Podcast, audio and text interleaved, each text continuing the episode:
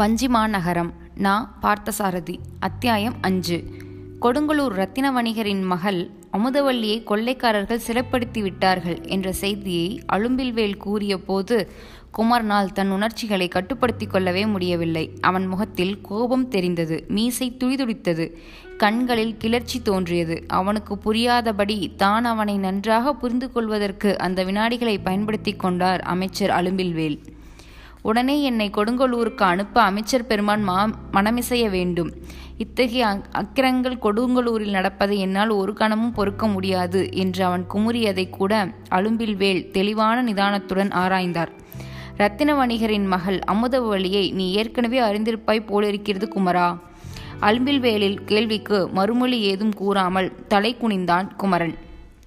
மேலும் அவனை விடாமல் கேள்விகளால் துளைக்கலானார் அலும்பில் வேள். அவனோ அவருடைய எல்லா கேள்விகளையும் செவிமடுத்த பின், அறிந்தவர்களோ அறியாதவர்களோ யாருக்கும் துன்பம் நேர்ந்தாலும் கொடுங்கோளூர் படைக்கோட்டத்தின் தலைவன் என்ற முறையில் என் கடமையை நான் செய்தாக வேண்டும். அதற்கான கட்டளையை எனக்கு அளியுங்கள் அமைச்சர் பெருமகனே என்றான் குமரன். இவ்வாறு கூறிய பின் அலும்பில் வேள் மேலும் அவனை சோதிக்க விரும்பவில்லை. கடற்கொள்ளைக்காரர்களின் படையெடுப்பிலிருந்து கொடுங்கோளூரை பாதுகாக்கும் ஏற்பாடுகளை செய்யுமாறு இப்போது உனக்கு கட்டளையிடுகிறேன். உனக்கு உதவியாயிருக்கவும் செய்திகளை அவ்வப்போது தான் நான் அறிய செய்யவும் இந்த மாளிகையின் ஊழியர்களான வளியனும் பூளியனும் உன்னுடன் கொடுங்கோளூர் வருவார்கள். அவர்களையும் உடனழைத்து கொண்டு நீ கொடுங்கோளூருக்கு புறப்படலாம் என்று கட்டளையிட்டார் அமைச்சர். குமரன் எதற்காகவோ தயங்கி நின்றான். அமைச்சர் அலும்பில் வேளை அந்த வினாடியில் அவனால் புரிந்து கொள்ள முடியவில்லை. தன்னோடு வளியனையும் பூளியனையும் எதற்காக கொடுங்கோளூருக்கு அனுப்புகிறார் என்பதே அவனுக்கு சந்தேகம் ஊட்டியது. வேளவிக்கோ மாளிகைக்கு சேர நாட்டின் அரச தந்திர மாளிகை என்ற மற்றொரு பெயர் உண்டு.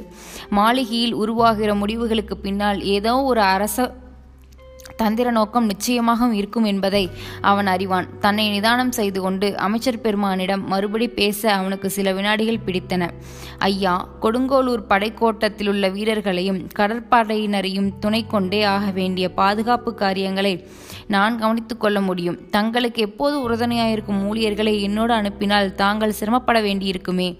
அப்படியொன்றும் சிரமம் இல்லை. என் அந்தரங்க ஊழியர்களான வளியனும் பூளியனும் உன்னோடு துணை துணை வராமல் இங்கு தங்கினால் தான் கொடுங்கோளூர் செய்திகள் தெரியாமல் நான் சிரமப்படுவேன். அந்த சிரமம் சற்று முன் கொடுங்கோளூர் ரத்ன வணிகரின் மகள் கடற்கொள்ளைக்காரர்களால் கடத்தி கொண்டு போகப்பட்டாள் என்ற செய்தியை கேட்டவுடன் நீ அடைந்த சிரமத்தை போலிருக்கும் என்று கூறிவிட்டு புன்னகையோடு அவனை நிமிர்ந்து பார்த்தார் அமைச்சர். அவர் மனதில் ஏதோ உள்நோக்கம் வைத்து கொண்டு பேசுகிறார் என்பது அவனுக்கு புரிந்துவிட்டது. அந்த நிலையில் அவரோடு அதிகம் பேசி விவாதிக்க விரும்பவில்லை அவன். ஆனால் குமரனின் மனதிலோ சீற்றம் பொங்கிக் கொண்டிருந்தது. அமுதவல்லி சிறைப்பட்டாள் என்று அறிந்ததனால் அந்த வந்த சீற்றத்தை அமைச்சரின் உரையாடல்கள் வேறு அதிகமாக்கின. ஆனாலும் தன் சினம் வெளியே தெரியாமல் அடக்கி கொண்டு அவருக்கு பணிந்திருந்தான் அவன். உடனே அவன் அங்கிருந்து கொடுங்கோளூருக்கு புறப்பட விரும்பியதற்கு காரணம் கடற்கொள்ளைக்காரர்களை எதிர்த்து அடக்கும் நோக்கம் ஒன்று மட்டுமல்ல, வேளவிக்கோ மாளிகையிலிருந்து எவ்வளவு விரைவாக வெளியேற முடியுமோ அவ்வளவு விரைவாக வெளியே வெளியேறிவிட வேண்டும் என்பதும் ஒரு நோக்கமாக இருந்தது. எத்தனை பெரிய தீரனாக இருந்தாலும் வேளவிக்கோ மாளிகைக்குள் நுழைந்து விட்டால் அவனுக்கு ஒரு தாழ்வு மனப்பான்மை வந்துவிடும். பிறர் மேல் கோபம் வருவதற்கு பதில் தனக்கு தன்மேலேயே ஒரு கையால் ஆகாத கோபம் வரும். இதனால் எல்லாம் தான் குமரனுக்கு அங்கிருந்து விரைவில் வெளியேறி வேண்டுமென்ற எண்ணம் உண்டாயிற்று. நண்பகலில் குமரன் வேளவிக்கோ மாளிகையிலிருந்து புறப்பட முடிந்தது. அமைச்சர் பெருமாரின் கட்டளையின்படி வளியனும் பூளியனும் கூட உடன் வந்தார்கள். வஞ்சிமாநகர எல்லையை கடற்கிற வரை புறவிகளை விரிவாக செலுத்தி கொண்டு போக முடியவில்லை. அரச வீதிகளும் வணிக பெருந்தெருக்குங்கள் தெருக்களும் கலகலப்பாயிருந்தன. நகர எல்லையை கடந்ததும் கொடுங்கோளூருக்கு செல்லும் சாலையில் விரிந்து செல்ல முடிந்தது. வழியில் எதிர்பட்டவர்களிடம் எல்லாம் கொடுங்கோளூர் நிலைமையை பற்றி அவர்கள் கேட்டறிந்தார்கள். கொடுங்கோளூர் முழுவதும் கொள்ளைக்காரர்கள் பற்றிய பயம் பரவியிருப்பதாக வழிப்போக்கர்களிடமிருந்து தெரிந்து கொள்ள முடிந்தது. வழிப்போக்கர்கள் சிலரிடம் ரத்தின வணிகர் மகள் அமுதவல்லியை பற்றி கேட்டான் குமரன் நம்பி. கொடுங்கோளூர் நகரிலும் அந்த பெண் காணாமற் போய்விட்ட செய்தி பரபரப்பை உண்டு பண்ணியிருப்பதாக அவர்கள் தெரிவித்தார்கள். குமரன் இவ்வாறு வழியிட எதிர்பட்டவர்களை விசாரித்த போதெல்லாம் வளியனும் பூளியனும் உள்ளூர நகைத்து கொண்டார்கள்.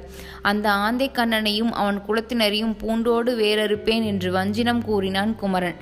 தலைநகருக்கும் கொடுங்கோளூருக்கும் இடைப்பட்ட சிற்றூர்களிலும் அம் அம்பலங்களிலும் கூட பயமும் பரபரப்பும் பரவி இருந்தன. கதிரவன் மலைவாயில் விழுவதற்கு முன்னதாகவே அவர்கள் கொடுங்கோளூரை அடைந்து விட்டார்கள். படைக்கோட்டத்தில் இருந்த வீரர்கள் யாவரும் பொன்வாணியாற்று முகத்துவாரத்தினுள்ளும் கடற்கரையோர பகுதிகளிலும் காவலுக்கு அனுப்பப்பட்டிருந்தார்கள். கோட்டத்தில் வீரர்கள் அதிகமாக இல்லை. இரண்டொரு காவலர்களும் மிகச்சில வீரர்களுமே இருந்தனர். அவர்களை கேட்டபோதும் கொடுங்கோளூர் ரத்தின வணிகரின் மகள் அமுதவல்லி காணாமல் போனது உண்மையே என்று தெரிவித்தார்கள். அதே சமயத்தில் இன்னொரு உண்மையோடு முரண்படுவதாகவும் இருந்தது இந்த செய்தி. கடலில் கொள்ளைக்காரர்களின் மரட்கலன்கள் முதல் நாள் மாலை எந்த இடத்தில் நின்றிருந்தனவோ அதே அந்த இடத்திலிருந்து முன்னேறவோ பின்னேறவோ பின்வாங்கவோ இல்லை என்றும் கூறினார்கள். அமுதவல்லி காணாமற் போய்விட்டாள் என்ற செய்தியும் கொள்ளை மரக்கலங்கள் கடலில் அதே இடத்தில்தான் இருக்கின்றன என்பதையும் இணைத்து பார்த்தபோது ஒன்றோடொன்று பொருந்தவில்லை. ஆனால் சிந்திப்பதற்கு ஒரு காரணமும் இருந்தது. முகத்துவாரத்திலிருந்து நகருக்குள் வர ஏற்றபடி பொன்வாணியாற்றின் கால்வாய் ஒன்று ரத்தின வணிகரின் மாளிகையை புறக்கடையை ஒட்டி செல்கிறது. அந்த கால்வாய் வழியே சிறு மரக்கலங்கள் பாய்மரப் படகுகள் ஊருக்குள் போக்கு போக்குவரவு உண்டு என்பதை நினைவு கூர்ந்தான் குமரன். ஒரு கணம் ரத்தின வணிகரின் மாளிகைக்கே நேரே சென்று நிலைகளை அறியலாம் என்று தோன்றியது அவனுக்கு. அடுத்த கணம் அப்படி செய்ய புகுவது சரியில்லை என்று தோன்றியது. அமைச்சர் பெருமானால் தன்னோடு அனுப்பப்பட்டிருக்கும் வளியனும் பூளியனும் தான் எங்கு சென்றாலும் உடன் வருவார்கள் என்பதும் அவன் அப்படி செய்வதற்கு ஒரு தடையாய் இருந்தது.